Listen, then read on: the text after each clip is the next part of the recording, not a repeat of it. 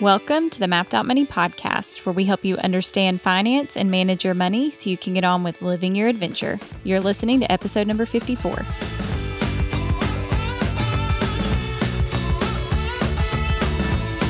And today's episode is sponsored by the Mapped Out Money resources page.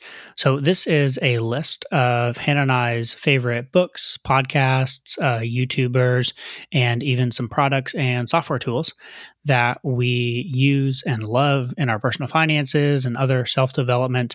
Um, it's all the things that we would recommend. And if you go to that page and you click on, especially the book links, most of those there are Amazon affiliate links. And so it's actually a way for you to support us. If you go there and use that link to purchase anything on Amazon, we get a little bit of kickback. And we would really, really appreciate it. So if it sounds like something that you would like to do, either check out our resources or support the show, go to mappedoutmoney.com forward slash resources. Today's episode is inspired by um, an article that you found, Nick, from how do you say his name? Is that Nate Soar? So uh, I don't know if it's Soare or Soars. I'm I'm not sure.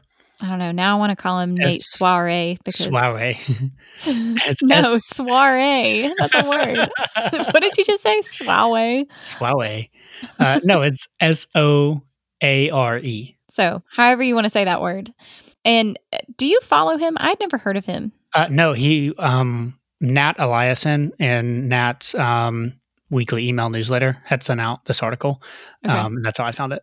Okay. Does does he have a claim to fame that anybody would be interested in? Uh, he is big in artificial intelligence and machine learning. So he's like okay. a big um, sort of scientist, data guy, and uh, works for an AI company. Okay. All right. That explains why I've never heard of him. Anyways, he has this great article called Obvious Advice. And um, we thought we'd just actually open by reading it and then we'll we'll relate this all to finance and everything else uh, like we always try to well before you start reading it i do want to say that i feel like me and you particularly identify with this article because we are masters at overcomplicating everything yes. and i know that we've said that on this podcast before but it is so true so i was reading this like man i need this like plastered on my forehead. I felt the same way. Well, and this article was written in 2015. And so part of me was like, dang, why am I just now reading this article? Yeah. So here's a, here's the intro to the article. Obvious advice. This is a common scene at the MIRI offices. I have a decision to make, like what sort of winter fundraiser to run. Before making any choices, I take a few minutes to write down all the obvious things to do before making the decision. Spend five minutes brainstorming options before weighing any of the pros or cons. Talk to people who've run different types of fundraisers in similar situations, and so on. I can usually generate a handful of obvious things to do before making my decision. I write down those things, and then I describe my decision to one of my advisors to see if they have any advice. They say, quote, only the obvious, and then rattle off five more obvious things that I hadn't even thought of, all of them useful. Sometimes I wonder how successful a person would be if they just did all the obvious things in pursuit of their goals. So, with that in mind, allow me to offer some quite obvious pieces of advice, which have proven very useful to me. Before carrying out a plan, actually do the obvious things. When you're about to make a big decision, pause and ask yourself what obvious things a reasonable person would do before making this sort of decision. Would they spend a full five minutes brainstorming alternative options before settling on a decision? Would they consult friends or advisors? Would they do some particular type of research? Then actually do the obvious things. A corollary to this advice is to also occasionally consider not doing things the wrong way. Imagine someone who's recently failed at an endeavor that was important to them. They're fraught with despair, and you attempt to console them by saying, Well, at least you learned something. They snap back yeah, I learned never to try hard things again. This may be just an emotional outburst, yes. But if they act upon this outburst and withdraw and become less curious and become more bitter, then they are in solid need of the above corollary. In fact, the middle of the emotional outburst is one of the best times to use this corollary. I have often myself found it useful, mid hasty decision, to pause, reflect, and ask myself, wait, is this a terrible plan? And then if the answer is yes, I don't carry out the plan, a crucial step. He then goes on to talk about all kinds of different examples and really flesh this out in, in great detail. I think the, uh, the article is great. And I really do think that um, if you're at all interested in this, you should go read this. We'll link to it in the show notes. One of the things that this article made me think of is I wish we had read this before we were buying our house. Yes. Um, because I think that house buying process is a great example of like your emotions run high, you kind of get overwhelmed with just all the options and possibilities that are out there. So much about the home buying process feels kind of backwards. Like, oh, you have to put in an offer before you can get, you know, the home inspection and see what you're actually dealing with and all this stuff. So it's like, it's hard to logically assess like what's going on and make yep. informed decisions to me.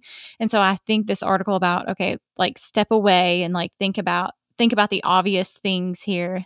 Um, I think that's a good example of somewhere that it's very easy to get bogged down and to not think about the obvious. Well, and, and how many times um, we can all think of examples of just about any area of our life whenever you've asked someone for advice on something and then they say something and you're like, oh my gosh, duh. Like I think about this all the time when editing something or asking for help editing something. Like if I write something up or write an email or make something and then I give it to you, especially, you're like immediately able to find four different things that, you know, don't make sense or could be slightly changed or adjusted or whatever. And when you say it, it's like, oh, yeah, duh. Why didn't I make those edits? And what I love about this article is it's not saying don't ever go and ask for advice and get coaching on something. It's just saying, hey, before you do that, try to almost coach yourself, if you will, by asking what the obvious thing is and use that as an extra filter in your decision making. I also thought about how often have I not said something to somebody because I felt like, oh, well, they're going to think I'm stupid if I say that because it's so obvious. Yeah. But everything is not always obvious to all of us. And I know you do that a ton, like where you will analyze something in a very obvious way to you. And it will make so much sense after you say it. But I've literally never thought about it that way. Yeah. What I loved about this was the idea of building this as a habit that you just do reflexively. Like he goes on and talks about this in a, a, few different ways, but even in the opening paragraph, he he basically says like, "Look, here's a typical scenario. I'm trying to make this decision. And so I pause and first list off all the obvious things. And what this episode is really about is how important this is. And then also, how can we make this a go to habit that we do consistently? Along those lines, I wanted to pull out what he said later in the article about five second level skills. Yeah. So that goes right in line with what you were talking about, um, making it a habit. So um, this is just another excerpt from his article. He says, one example of a five second level skill is the skill of encountering a new problem and reflexively starting to list obvious preparations or noticing an emotional outburst and reflexively taking a step back and checking whether your current plan is terrible. Yeah, I love that five second level skill and just building that reflex. And to your point about the housing thing, one of, like you said, the problems with buying a house is that you put in an offer before you know the true inspection. And so then you, you have all this sort of like emotional sunk cost in the house. And then if you get a really bad inspection back, it's hard to walk away or to change direction. But you need to be able to reflexively say, whoa, whoa, whoa, whoa let's back up. Is this a terrible plan? You know, and like ask ask that question and don't just blindly keep being like, well, we're already this far. Let's Yes. cruising. Yeah. I love the last part of that. Like you said, like, is this a terrible plan? I think that's such a good question to ask yourself. That that's what I think about too. Like when I chose PT as as a profession and like didn't think about about it until I was graduated, you know. Um, I wish I had asked myself in like, I don't know, maybe 10th grade, like, wait a minute. is this a terrible plan to like not reassess and like think about this again? Maybe now that I'm a little bit closer to like actually going to college. I don't know. Yeah, no, I love that too. And it's um, we talked a little bit about this before, but um, it reminds me of Jocko Willink's detach you know, he talks about it in a military setting, right? When you're in the heat of battle and the in the fog of war, and uh, there's machine gun fire and all this crazy stuff going on, and people are yelling and hollering, and you know, people getting shot at. You have to be able to pull your head up, sort of detach from the situation, try to be objective, and look around you and observe and understand what's going on, and then try to make the best decision possible. But the only way to do that is to not let your emotions get the best of you. You have to detach. I like um, in in that video when he talks about it in more of kind of like your everyday type of setting, and maybe you're in a conversation or situation where you're you're getting really heated over something i mean this comes up all the time like if you're married if you're in yep. a heated conversation with your spouse and um detaching and asking yourself, do I sound like a rational human? Like that's what he says in the in the video. And I think that is so funny like, because listen, listen to the words coming out of your mouth. Do yes. you do you sound like a sane person? Yeah. Oh, and I there are so many times when we've been fighting and like I know that I don't sound like a rational human, but it's like like having it like going back to making it a habit, making that habit so like ingrained in you where you do ask yourself, is what I'm doing a terrible plan? Do I sound like a rational human? Is there an obvious solution to this problem that I'm all heated up over right now? It has to be ingrained because otherwise when you're in those scenarios like at least uh, speaking for myself, I don't care enough to analyze any of that. I almost don't right. want to. Yeah. If if I haven't been like actually practicing making that part of of a habitual thing that I do. Yeah. Um because otherwise I'm just like so mad and so angry. I'm like, I don't want to be rational. I just want to be mad. Yeah. Well, it's like, so on that video too, he says, uh, he says, you know, look for the emotional quicksand and then don't step in it. And it's yes. like when you're, when you're in the heat of the moment, sometimes you just want to dive head first in that emotional. I was about to say, how many marriages can be saved by that sentence right there? uh, yeah. So it's it's like two things, right? And this goes back to the article. Like the first thing is first you got to be aware. Like where is the oh there's the quicksand, there's the emotional quicksand. But then the second step is you actually have to not step in it. Uh, you have to be aware of it, but then you have to still choose. Like nah, I'm not going to step in that this time. Yep. So if we're convinced that this is a good a good practice, right? Being able to sort of pause, detach, and ask, what's the obvious advice here? Um, and we think that this is something we want to start to build, a reflex we want to build. The next question is like, okay, well, if I'm not doing that right now, how do I actually start to build this as a reflex that I'm doing regularly? Yeah. And so he actually has three action steps in his article. And so we want to just start there and then um, then we'll kind of add our our take and the kind of a financial perspective on it after we cover his three steps. So, the first one is to spend five minutes generating examples of decisions you made in the past where it would have been helpful to do the obvious things first. Then spend five minutes examining those and looking for patterns. One thing that this makes me think of is I just moved out of my dorm and into my own apartment, didn't have a roommate or anything, and I was getting my cable and internet set up.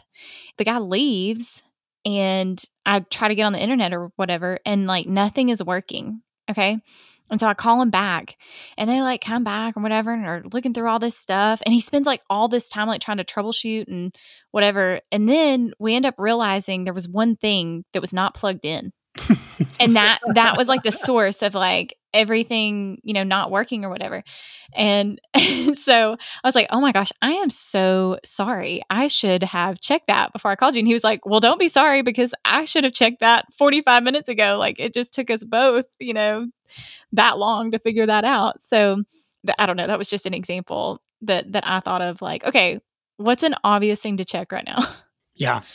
No that's i mean that's like the most the most perfect one, right? I mean, anytime you have a tech problem and you email support, right? What's the first thing they say?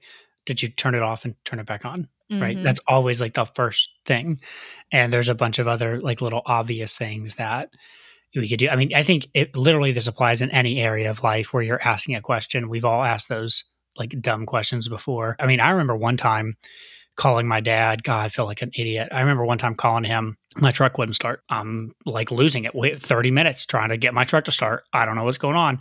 So I called dad and he's like, Well, uh, did you check the battery? Yeah, check the battery. Uh, did you do it? You know, and starts, we just list all this stuff off and I'm checking everything. And um, he finally goes, Did you?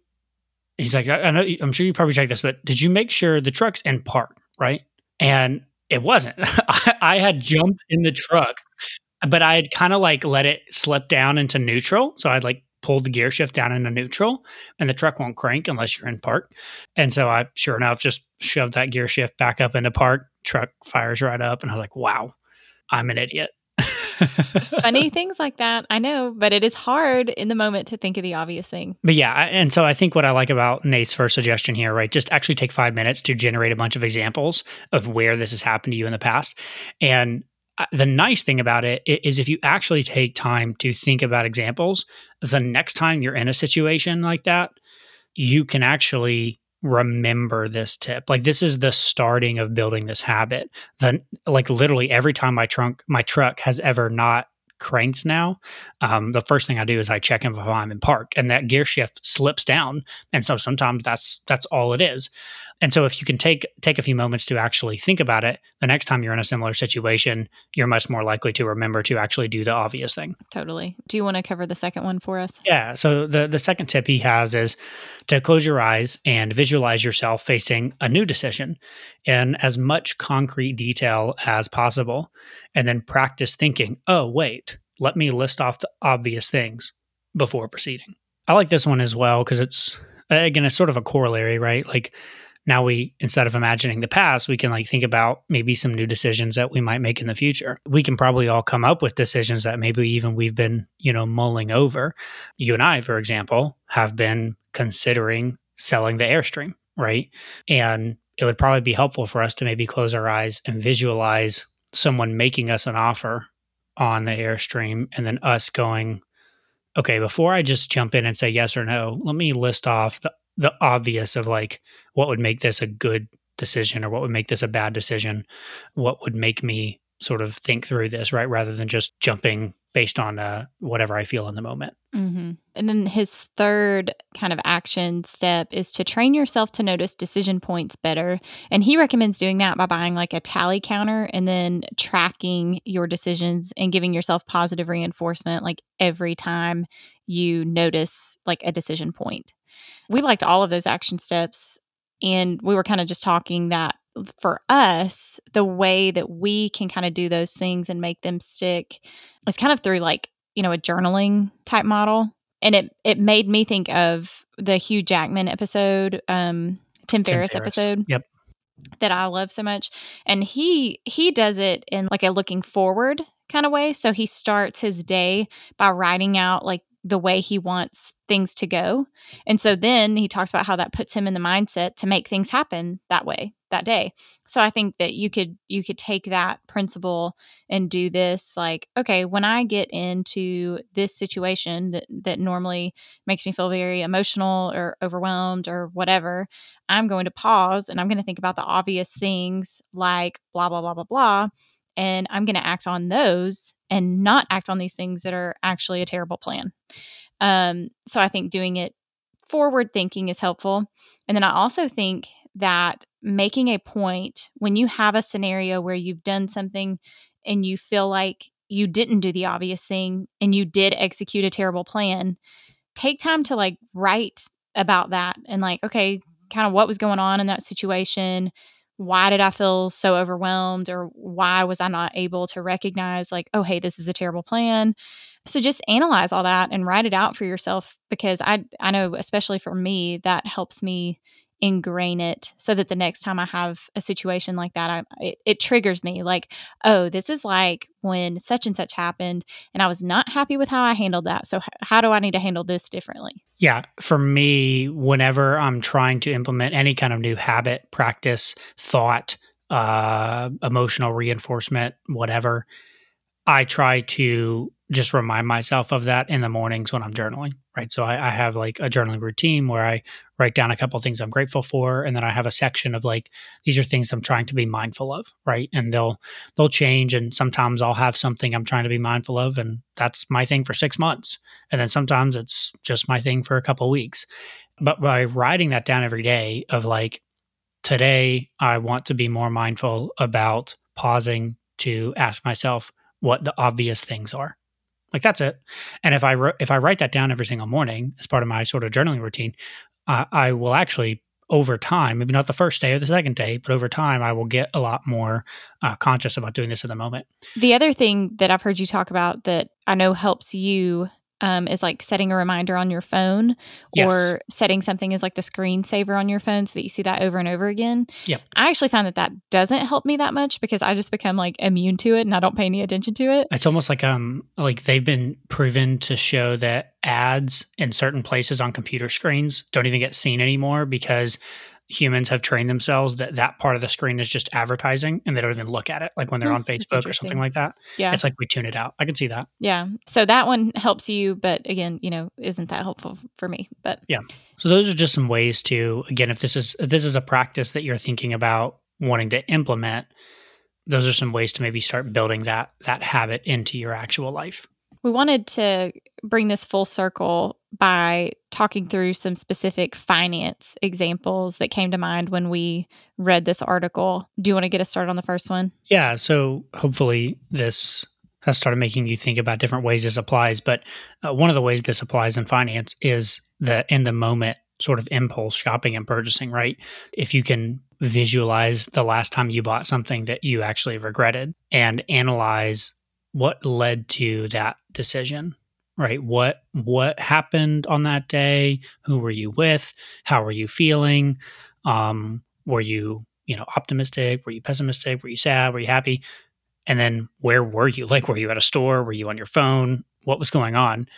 And then the next time you're considering making some sort of impulse purchase how can you ask yourself hey what's going on right now and what are the obvious things that i should be thinking about or taking note of before actually buying this thing An example that I'll give here is I used to go shopping a lot with like my mom and like aunts and grandma. Like we would all go together. And I might try something on, look at it, and be like, uh, this is okay, but I don't really want it. I don't think. And then they would look at it and be like, oh, that fits you great. You should totally get that, you know, whatever. And so I'd kind of be swayed into getting it. And then I would never wear it because when I would get home and put it on, I didn't feel good in it or whatever. And so it's like, okay, what's the obvious thing in this situation? If I put something on and my initial reaction is like, eh, it's just okay. Don't even show it to people. Like just. Just, Just be done count that one out. Yeah. But that was something that I used to find myself like doing a lot. And I remember noticing that like, okay, when am I buying these things that I get home and then I don't want to wear them? And and it was kind of that recurring situation. One for me would be this is actually one, I guess I was lucky to learn this pretty early on, but I have a problem or a tendency to want to buy uh, tools or tech, if you will, to improve my skill set in whatever hobby or endeavor I have at the time. I've gotten a lot better about this, actually, even before we met. But in high school, I was really bad about this, where I was always like trying to look for that next guitar pedal that would change my sound just a little bit and I could sound, you know, even more like the people that I looked up to. Uh, I was constantly looking for the best strings, the best picks, the best guitar, the best whatever, amp, pedal board, you name it. I was looking for the latest and greatest gear to try to make me sound better. And, you know, looking back, I can recognize that in those situations, whenever I'm like, ooh, I need to purchase this, I need to back up and say, okay, hold up. Why am I purchasing this? I'm purchasing this because I want to be better at guitar. I want to sound better. Okay, what's the obvious things that I could do to sound better and be better at guitar? Okay, well, the first one would just be simply practice more, get off the internet and looking at pedals and just practice the guitar. The second thing would be like asking my friends who play guitar what has helped them get better, which is also probably going to be practicing more and looking at certain books or listening to certain people. And like buying a pedal is going to be like number 18 on the list of actually getting better at guitar. You know, since then I've gotten much better where I'm not nearly as bad at buying gear for hobbies that I don't actually need when I should just be practicing the hobby. Yeah. So that kind of brings us um, to the second thing when you actually do want to buy something. So where this comes in handy is whenever you want to save up for something and you're thinking, "Oh, I'd like to I'd like to save up and buy that." Okay, great. So let's pause and let's list off all the obvious things that you could do to start the process of saving for that car, down payment, new toy, vacation, new clothing wardrobe, whatever. If you have something in your mind that you're wanting to save for, let's list off all the obvious things that you could do to actually start saving for that. Again it sounds it sounds so obvious right? Like people say i've always dreamed of going on that vacation. I've always wanted a car like that. I've always wanted to insert whatever. Okay well if that's true what are some obvious things that we could do to start working towards that? Totally. I think this one is especially important too if you maybe are earlier on kind of in the budgeting process and you're yes. you're just um, kind of starting to think about all this um, because the same way that they talk about like baby gains in um, strength mm-hmm. training, you know, mm-hmm. I think about when we first started budgeting and it was so easy to find places to cut that we really didn't miss. Yeah. You know, like when we way downgraded our phones and um, cut out cable and replaced it with like Netflix and all of those little things that can really add up totally um, every month and and we were able to do those things and not miss them at all, basically. But as we got further into the budgeting process, I remember us reaching the point where we were like, man, there's not a lot of fluff in our budget anymore where we can mm-hmm. just easily slash stuff down. Which is good. Like it's, it means that you're using your money efficiently. If you're, if you're at a point where there's not a lot that you can cut without feeling real pain, well, that means you're actually probably using your money pretty efficiently towards the things that you care about but you're totally right. Um, at some point, the, the, the cutting side of the equation becomes not as useful. Yeah. And and so then you get into the, you know, things like making more money and all that stuff, which leads into our next one. Like when you are thinking about making more money, um, what are what are the obvious things that you should think about? And the first one that we said was we should think about why we want more money in the first place. Um, mm-hmm. and that kind of plays into defining when enough is enough. You know, I think we've all heard, um, we've certainly all seen celebrities where it's like they basically have unlimited money and they're still unsatisfied and have like terrible lives. And it's like, what are they missing? A lot of people never define like what it is that they're working towards. And so they never know when they get there. And like your lifestyle just creeps up, creeps up, creeps up, creeps up, and you're never satisfied and you're never content. And so thinking about why do I actually want money and like what is it that I'm working towards so that you know when you get there. Yeah. I love this one because it works for both answers to the question. So, some people, if they would pause and step back and say, wait, wait, why am I trying to make more money here? They would actually recognize that the trade off that they'll have to make to make that more money is not worth it. And they'll stop and they'll quit pursuing it, right? Uh, I recently had a client who just took a new job and they're the first weekend and they're already going like, ooh, I might have made a mistake on this one. I'm not sure that this new job and new role and this demand is worth it, right? And what they should have done is paused and asked this question wait a second, why am I trying to do this? So, this question is great for those people who it's going to make them go, actually, I don't think I want to make more money. I think I'm just going to keep doing what I'm doing. It's also great for people who actually do. So, me and you were in this situation. I started working a ton of overtime in 2015 and 2016. And the reason that I wanted to make more money was so that we could save up and buy an RV and, you know, hit the road and do all that kind of stuff. So asking that question of like, wait a second, why am I trying to make more money again was really helpful because now it gave me some real clarity on what it was we're trying to do. And it helped keep me motivated during those long weeks of lots of overtime for the light at the end of the tunnel and what it was that I was trying to accomplish. So I think it helps on both ends. I agree. So if you find yourself in that situation where you're like, okay, I know why I want to make more money and I actually do want to make more money, then the next obvious question that we talked about was okay, how can I do that in a way that increases the quality of my life instead of making it miserable? So it's kind of like you talked about, like with your client who took the job and then was instantly like, ooh, the quality of my life is like way lower. I have more money, but I don't like my life. Yep. You don't want to find yourself in that situation. Not at all. And then um, the other one I liked here was so uh, another recent sort of client story was we we just did this exercise. This is a few weeks ago, and he was like, "Man, I you know I got some goals coming up, just some different trips and things, and uh, really would like to to uh, to make some more money." So I was like, "Great, let's just start brainstorming. What are some ways that uh, we could do that?" And within about five minutes, he had remembered all of these things. It was like, oh, actually, like two friends still owe me some gas money from a recent trip we took. I need to just Venmo them, or I need to just text them and ask for the Venmo. Uh, also, uh, I have this insurance medical claim that I just need to follow. I need to call them back, but the insurance company still owes me some money. Uh, I have a client that I haven't billed that I need to send an invoice for. And then I also had bought some clothes that don't fit. And I just need to actually go to the post office and return those so that I can get my money back. And it was like all of a sudden, we had, you know, a few hundred dollars probably. It was just like, boom, quick money that he was actually owed that would be helpful towards some of the goals that we were trying to meet. Now, that's not long term, ongoing money, but that was like some great initial, immediate money. One of the other ways that, you know, I always encourage people to do is selling stuff, especially if you've been in the same apartment or house for years. The, the more stationary you've been with your living, the more stuff you probably have accumulated and the more stuff you probably have that you don't actually use that you could take a few minutes to list on eBay and sell. I try to get in the habit of regularly doing, you know, I've sold camera lenses, I've sold old, especially old hobby stuff, right? I've sold climbing shoes, I've sold climbing gear, I've sold backpacks, all kinds of stuff.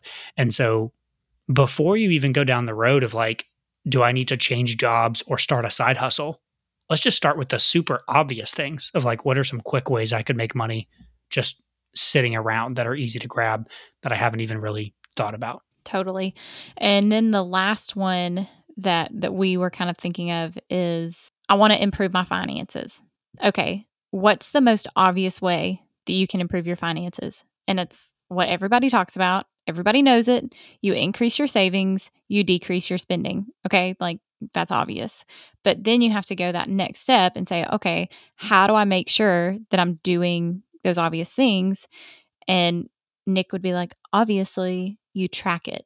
So, yeah. and you know, you that's, to. yeah, totally. And that's where we, um, I mean, we tell the story of how we started using YNAB all the time of, you know, you getting frustrated with me because I wasn't following the budget and me getting frustrated with you because I could only see the budget on your laptop.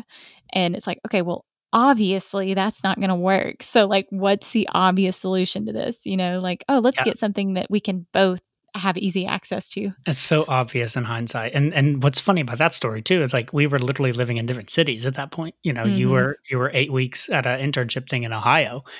And so, yeah, it was ridiculous for me to be like, "Hey, why are you not uh, sticking to the grocery category?" So, but also, I never came to you and said, hey will you get something that i can also see? Like we just we just wasted I, I, would like to know how much time we wasted like just being frustrated with each other in that instead of taking a step back and going like what's the obvious solution? What's the obvious way for us to improve our finances right now? Yeah you know this whole episode uh, every time we say obviously i just think of professor snape harry potter saying obviously. uh and you know i really like professor snape and uh, you know what else I like? Stuff we like. I am liking Dick's Sporting Goods warehouse locations. So I think that's what they call them. Um, but there is a new one close to my parents' house. Didn't even know this was a thing. What is it? It's a where? It's not a normal Dick Sporting Goods. No, no, no. It's like the outlet version or something, I guess. Okay.